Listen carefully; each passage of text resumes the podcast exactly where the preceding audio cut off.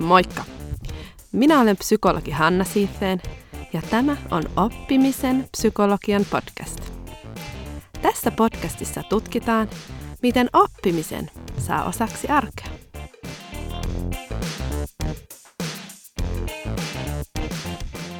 Moikka! Kaikki oppimisen psykologiasta kiinnostuneet, kiva kun olette tullut kuulolle. Tänään mä puhun oppimisen rutiineista ja tarkemmin ottaen rutiinin rakkaudesta, että miksi rutiinit on niin tärkeitä oppimiselle. Ja voi olla, että tämä kuulostaa vähän oudolle, koska usein ajatellaan, että rutiinithan on semmoisia niin kuin samana toistuvia toimintatapoja, joissa ei hirveästi mitään uutta. Ja oppiminen on nimenomaan niin kuin uusia avauksia ja jotenkin laaja-alaisempaa ja jotenkin ihan jotain muuta kuin vanhan toistoa. Mutta toivottavasti tämän jakson jälkeen saat sitä mieltä, että rutiineilla on merkittävä rooli oppimisessa.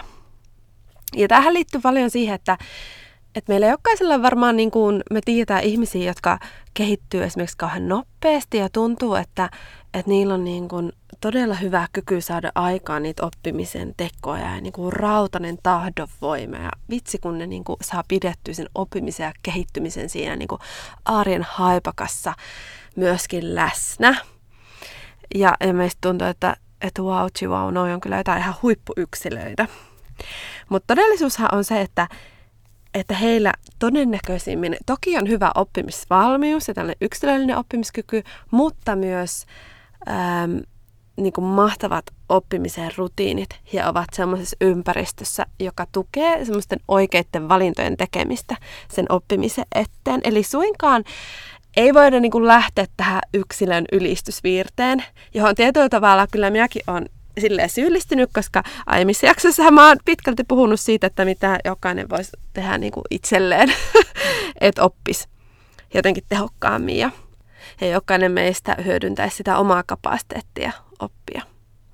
Mutta se on vaan kolikon toinen puoli. Meidän on ihan ehdottomasti hyvä ymmärtää sitä, että miten se ympäristö vaikuttaa meidän oppimiseen yhtä lailla kuin se meidän yksilöllinen oppimisvalmius. Ja tämän jakson tarkoitus on nyt avata sitä. Ja kyllähän meidän jokaisen arkikokemus sen osoittaa, että erilaisissa ympäristöissä meidän niin kuin oppimiskäyrä on ihan erilainen. Et toisissa se niin kuin lähtee lentoon ja me kehitytään niin kuin vauhdikkaastikin ja toisissa sit tuntuu, että junnaa paikallaan tai se oppiminen ei ole samalla tavalla läsnä. Ja tässä jaksossa mä nyt lähestyn tätä ympäristöä voimavarana erityisesti näiden rutiinien kautta. Eli olennaista on, että millaisia rutiineja on muodostunut, jotka ohjaa meitä tekemään automaattisesti niitä oikeita asioita. Ja rutiinillahan tarkoitetaan siis sitä, että tietty ärsyke ohjaa mua toimimaan tietyllä tavalla. Esimerkiksi vaikka kun mä menen aamulla työhuoneelle, niin mä valitsen yleensä saman paikan kuin jokaisena aikaisemmankin aamuna ja sitten mä avaan mun läppärin ja avaan esimerkiksi viikkosuunnitelman. Enkä avaa esimerkiksi Netflixiä ja mietin, että olisikohan täällä jotain kiinnostavaa. Ihan hirveän kätevä rutiini, että ei tule tällaista valintatilannetta, koska nämä valintatilanteet on aina niin kuin vaikeita. Ensinnäkin ne vie niin kuin kognitiivista kapasiteettia. Että jos mun tarvii niinku siihen valintatilanteeseen käyttää hirveästi niinku sitä kapasiteettia, niin sitä ei välttämättä sitten jää siihen itse sisällön tekemiseen yhtä lailla. Ja ne on myös vaaran paikka, että sitten me päädytään valitsemaan niinku huonosti, ettei tehdäkään niitä tekoja, mitä me olisi tarkoituksenmukaista tehdä. Eli tässä jaksossa mä puhun rutiineista erityisesti niinku aikaansaamisen näkökulmasta, että miten me saadaan aikaan sellaisia oppimistekoja, jotka vie sun oppimistavoitteita eteenpäin. Ja näiden rutiinien se keskeinen voimahan on se, että pitkässä juoksussa ne kantaa tosi merkittävää hedelmää. Että jos vaikka rinnastetaan elämäntapoihin, niin on tosi paljon merkittävämpiä ne pienet arkiset valinnat kuin sellaiset isot niin kuin massiiviset rykäsyt eli dieetit. Eli kyllähän se niin kuin ne arjen pienet valinnat on niin kuin pitkässä juoksussa todella tärkeitä. Eli pienistä puroista syntyy niin kuin se semmoinen suuri joki myös tässä suhteessa. Eli tässä oppimisen kanssa mä kannustan samanlaiseen rutiinin rakkauteen kuin esimerkiksi elämäntapamuutosten suhteen. Elikkä sä voit nyt miettiä jonkun sulle tärkeän oppimistavoitteen. Karrikoiden oppimistavoitteita voi ajatella, että on kolmenlaisia. Ensimmäinen on tämmöinen niin kuin perustehtävässä kehittyminen. Esimerkiksi mulla psykologina ja valmentajana mä haluan kehittyä. Sitten on tämmöiset päivän polttavat oppimistavoitteet, niin kuin minulla ja noin 5 miljoonalla muulla tällä hetkellä on tämä digitalisointi esimerkiksi työn saralla, kun on kevät 2020. Ja sitten näiden perustehtävän ja päivän polttavien tavoitteiden lisäksi on myös tämmöisiä pöytälaatikkotavoitteita. Eli sellaisia tavoitteita, jotka on niinku sulle kiinnostavia ja tärkeitä ja merkityksellisiä, mutta usein hautautuu sen perusduunin ja sitten näiden päivän polttavien alle. Mutta sä voit miettiä minkä tahansa näistä, että mitkä on sellaisia oppimistavoitteita, joita sä oot pohdiskellut vaikka viime aikoina. Ja tässä seuraavaksi mä lähden avaamaan, että mitä oppimisprosessiin tyypillisesti liittyy, minkälaisia vaiheita, oli se sun oppimistavoite mikä tahansa, niin mitä 3 osa-aluetta tämmöistä toimintoa on hyvä olla mukana siinä arjessa, mihin niitä rutiineja kannattaa muodostaa. Ja mä kuvaan tätä nyt mun oman mallin avulla, joka on oppimisprosessin 3 T:tä. Tämä malli on synteesi monista kehittämisen malleista, mutta mun suhun sopiva ja tukee mun havaintoja niin kuin psykologina, mitä oppimisprosessiin, minkälaisia asioita yleensä on hyvä liittää. On aika lähellä esimerkiksi Eric Reissin Build, Measure, Learn-mallia. Ja voitaisiin lähteä nyt eteenpäin niin, että mä kuvaan tätä oppimisprosessia ja tähän liittyvää mallia, ja että minkä tyyppisiä toimintoja siihen niin kuin liittyy. Ja sitten syvennetään vielä lisää niihin rutiineihin. Mun oppimisprosessin 3 T:tä ovat valkoinen, vihreä ja musta. No ei oikeasti, oli pakko sanoa, kun mä olen suuri T-ystävä. Ei ole ne, vaan 3 T:tä tulen sanoista toimi, tarkastele ja työstä. Eli toimi, tarkastele ja työstä. Ja oppimisprosessi menee tällaisessa syklissä. Ne on toki limittäisiä, ei niin tistimme, että nämä 3 johtaa aina, että nämä 3 on niinku peräkkäisiä toimintoja. Mutta näitä 3 on hyvä olla oppimisprosessissa. Toimintaa, tarkastelua ja työstämistä. Ja mä kerron esimerkin nyt mun päivän polttavasta oppimistavoitteesta. Ja kuten olen monta kertaa maininnut mun podcastissa, niin oppimistahan tapahtuu kaikilla elämän osa-alueilla.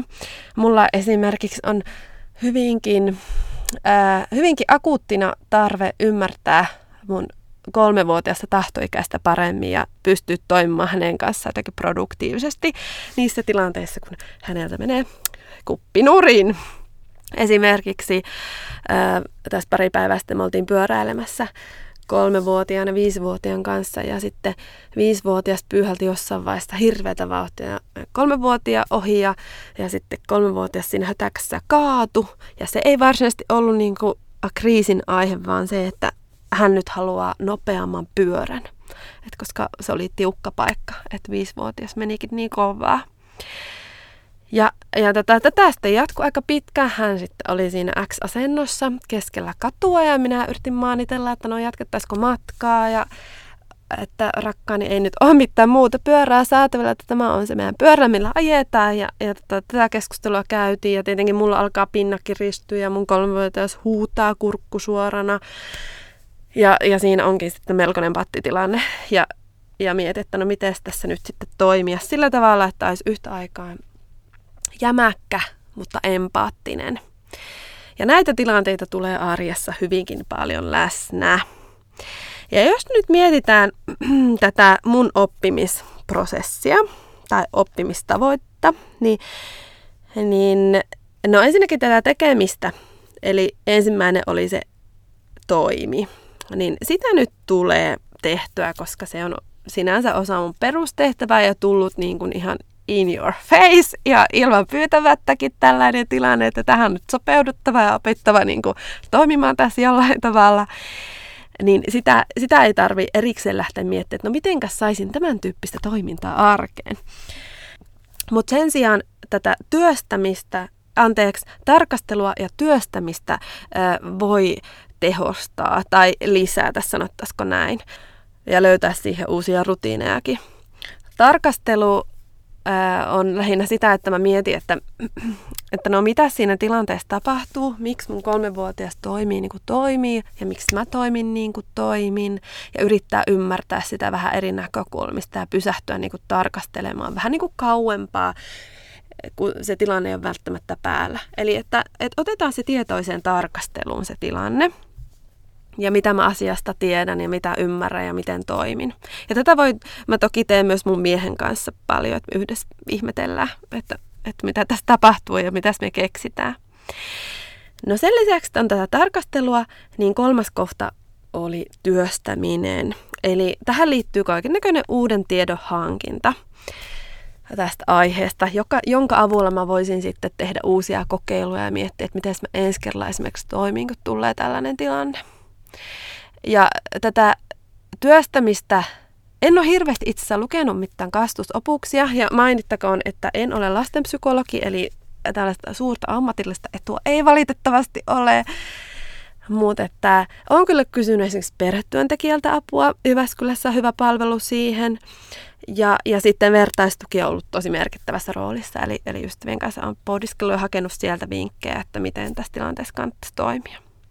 Ja tietenkin tämä luuppi lähtee sitten uudestaan. Eli sitten mä kokeilen tämän uuden tiedon pohjalta erilaisia toimintatapoja, tarkastelen, että miten meni. Sitten taas nousee kysymyksiä, että hei, pitää hakea lisää tietoa, ymmärrystä ja sitten kokeillaan uudestaan. Eli tämä on niin kuin yksinkertaistettuna tämä oppimisprosessin 3 T:tä oppimisen sykli. Eli toimi, tarkastele, työstä. Ja tässä tapauksessa on tosiaan oppimiselle erittäin suuri kysyntä, eli tämä on tämmöinen päivän polttava oppimistavoite, johon mun ei tarvitse itseäni sillä tavalla motivoida niin kuin saadakseni aikaiseksi näitä oppimistekoja. Mutta mitä vähemmän se on semmoinen päivän polttava oppimistavoite, niin sitä suurempaan rooliin nousee nimenomaan nämä rutiinit siinä arjessa. Eli jos se on sitä niin kuin yleistä ammatillista kehittymistä siinä perustehtävässä, tai sitten joku tämmöinen pöytälaatikkotavoite, mikä ei ole tavallaan sun pinnalla siinä pöydällä automaattisesti, niin sitten kannattaa ottaa erityisesti näitä rutiineja niin kuin osaksi sitä arkea, jotta saa niitä oppimistekoja tehtyä, jotka sitten edistää sitä omaa tavoitetta. Ja sen lisäksi on hyvä myös huomioida se, että meillä on toisaalta myös tällaisia psykologisia esteitä, jotka itsessään voi haastaa sitä, ettei tule tehtyä niitä oppimistekoja. Näitä mä oon käynyt jaksossa 4 läpi, ja että miten me voidaan kehittää omia mielen muskeleita, jotta me saadaan näitä psykologisia esteitä taklattuja. Se on osa sitä yksilön ylistysvirttä, on sanottava. Mutta palataan nyt näihin rutiineihin. Rutiinit on yksi keino myös taklata niitä psykologisia esteitä. Eli näitä rutiineja on hyvä lähteä muodostamaan. Ja niitä voi lähteä muodostamaan ihan itse, eli miettiä, että minkälaiset rutiinit sitä mun oppimistavoitetta edistäisi. Montakohan kertaa mä sanon tuon lauseen tämän jakson aikana. No tulee ehkä selväksi. Mutta itse asiassa kaikista paras tilanne on se, että jos sä pääset sellaiseen ympäristöön, jossa on olemassa kollektiivisia rutiineja, jotka ohjaa sua automaattisesti tekee niitä oikeanlaisia oppimistekoja. Eli sä tavallaan pääset niin kuin mukaan siihen kyytiin. Eli sä voit miettiä nyt sitä sun nykyistä työyhteisöä, että onko teetä tarjolla? Eli onko esimerkiksi yhteisiä teehetkiä? Näkyykö nämä 3 T:tä jollain tavalla teidän arjessa? Toimi, tarkastele, työstä. Esimerkiksi omalla kohdalla, niin jos nyt mietitään vaikkapa tätä yleistä perustehtävässä kehittymistä, niin mä oon ollut semmoisella Learning Hub-yhteistoimistolla, joka on ollut mulle tosi antoisa ja tärkeä yhteisö ja työympäristö ja tarjonnut mulle paljon hyviä rutiineja niin oman osaamisen kehittämisen tueksi. Esimerkiksi Jos nyt lähdetään tästä ykköskohdasta, eli tästä toimimisesta liikkeelle, niin mä oon löytänyt sellaisen rutiinin siellä, että mä parin kuukauden välein kokeilen jotain uutta valmennussisältöä. Ja tää liittyy näihin mun pöytälaatikkotavoitteisiin erityisesti, että se saa kokeiltua uudenlaisia juttuja, jotka muuten helposti hautautuisi sen, niin kuin sen tavallaan sun peruspakerruksen alle, kun se pöytä on usein täynnä kaikkea muuta. Ja tähän mä oon saanut tukea siitä ympäristöstä siinä mielessä, että muutkin tekee siellä kokeiluja. Mähän olisin voinut toki muodostaa tämän rutiinin ihan itsekin ja keksiä, että no rupeenpä tekemään näin, mutta todella paljon ollut helpompaa ja todennäköisempää, että mä teen niin, kun muutkin tekee, näyttää esimerkkiä. Ollaan tehty myös yhdessä kokeiluja, joka on ollut, ja yhdessä uusia valmennuksia, joka on ollut niin kuin aivan mahtavaa. Ja siellä on ollut niin kuin selkeästi sellainen yhteisöllinen niin kuin moodi. Sen lisäksi mä oon oppinut myös paljon tarkasteluun liittyviä keinoja, eli tähän omaan työn reflektointiin. Esimerkiksi Mukamas Learning Designin kanssa työskennellessäni on saanut oppia tällaista dialogikävelystä, eli että käydään yhdessä kävelyllä ja mietitään pinnalla olevia oppimisprosesseja, ja miten voitaisiin toisiamme niistä tukea. Ja ne on ollut niin kuin, tosi hieno uusi rutiini, minkä on sieltä oppinut tähän tarkasteluun liittyen.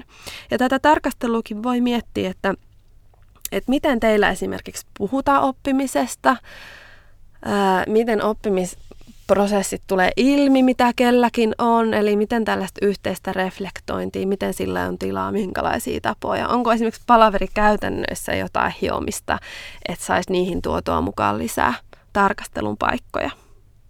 Tähän tarkasteluun liittyen haluaisin vielä jakaa kaksi sellaista itselleni tosi tärkeäksi hölliseksi tullutta rutiineja, jotka ei nyt varsinaisesti kollektiivisia rutiineja, mutta mulla itselleni on ollut hyödyllisiä. Esimerkiksi se, että aina valmennusten jälkeen niin mulla on tapana kysyä, että mikä sulle oli tänään olennaista tai keskeistä tässä keskustelussa tai ryhmällä, mikä teille oli. Ja se on niin kuin todella silmiä avaavaa. Ja se on usein aina nousee sellaisia asioita, mitä ei osaa odottaa. Se on mulle semmoinen todella tärkeä oman työn niin kuin tarkasteluun liittyvä keino. Esimerkiksi jos mä oon tehnyt sen uuden kokeilun, mistä mainitsin aiemmin, niin että mä kysyn siinä lopussa aina, että mikä oli merkityksellistä. Toinen asia on myös se, että mä teen aina tällaisen pikaretron valmennuksen jälkeen. Eli mieti, että no mikä tuntui toimivan, mikä ei ehkä toiminut, mitä ensi kerralla tai eri tavalla, mitä kysymyksiä heräsi, mitä tietoa pitää saada lisää. Esimerkiksi tällaisia kysymyksiä. Ja tämä on silleen tärkeä rutiini, että helposti siitä livistäisi, jos se ei olisi tarpeeksi iskostunut selkärankaan, koska usein valmennuksen jälkeen on tietyllä tavalla niin kuin vähän semmoinen helpottunut fiilis, että nyt niin kuin intensiivinen työskentely on ohitse, koska siihen keskittyy niin satalasissa. Mutta että kun on tämä pikaretron rutiini, niin sitten se tulee tehtyä. Ja se on niinku todella tärkeä oppimisen kannalta, että se tulee tehtyä heti, koska sitähän unohtaa kyllä puolet niistä ajatuksista, huomioista ja havainnoista, jos ei sitä tee heti. Eli tällaisia yksilöllisiä rutiineja tuohon tarkasteluun mulla on.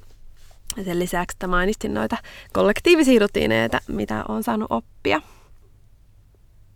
No sitten jos mietitään tämä kolmas kohta, eli työstämistä. Erityisesti tässä työstämisen kohdalla minua tekee mieli vähän vetää huomiota siihen, että voi olla olemassa tällaisia epämuodollisia ja muodollisia rutiineja. Eli vaikka muodollisia rutiineja me ollaan haettu vaikka podcast-piiriä ja lukupiiriä ja tällaisia niin kuin uuden tiedon prosessointitapoja kollektiivisesti yhteisiä rutiineja, koska tämä työstäminen oli sitä uuden tiedon hankintaa ja työstämistä. Mutta tietenkin on myös paljon tällaisia epämuodollisia, esimerkiksi kahvipöytäkeskustelut, miten niissä vaikka heitellään ideoita ja jaetaan ajatuksia ja kerrotaan vaikka, että hei mä luin tällaista tai olisiko jollain ideata, mulla olisi tälle valmennus tulossa. Eli työstämisen epämuodolliset ja muodolliset keinot.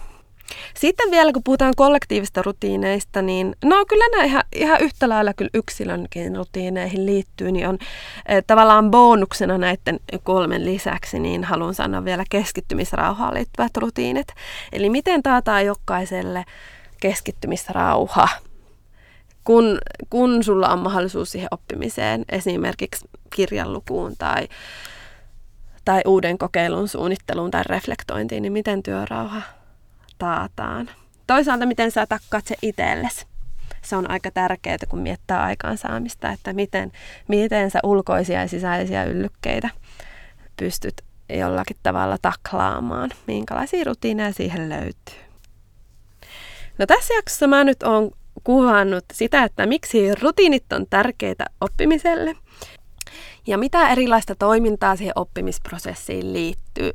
Ja toivon mukaan sulle on tullut nyt pieni kipinä miettiä, että no mikä voisi olla semmoinen rutiini, jonka voisin ottaa osaksi arkea, joka veisi sitten mun jotakin tärkeää oppimisprosessia eteenpäin.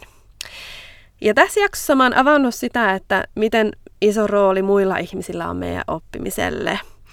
Ja jatkan tästä aiheesta myös seuraavassa jaksossa, jossa käsittelen tarkemmin tätä aihetta erityisesti siitä näkökulmasta, että miten psykologinen turvallisuus on ihan keskeinen tekijä yhdessä oppimisen kannalta. Ilman sitä kaikki tällaiset hyvät oppimisen rutiinit niin jää ihan näennäisoppimiseksi ja ontoiksi kuoriksi, jos ei se psykologinen turvallisuus ole siellä mukana. Ja kerro, että miksi nämä on ja mitä jokainen meistä voi tehdä se eteen, että sitä psykologista turvallisuutta syntyy meidän välille. Mutta toivottavasti tästä jaksosta oli sulle iloa ja kuullaan myös ensi kerralla. Moikka!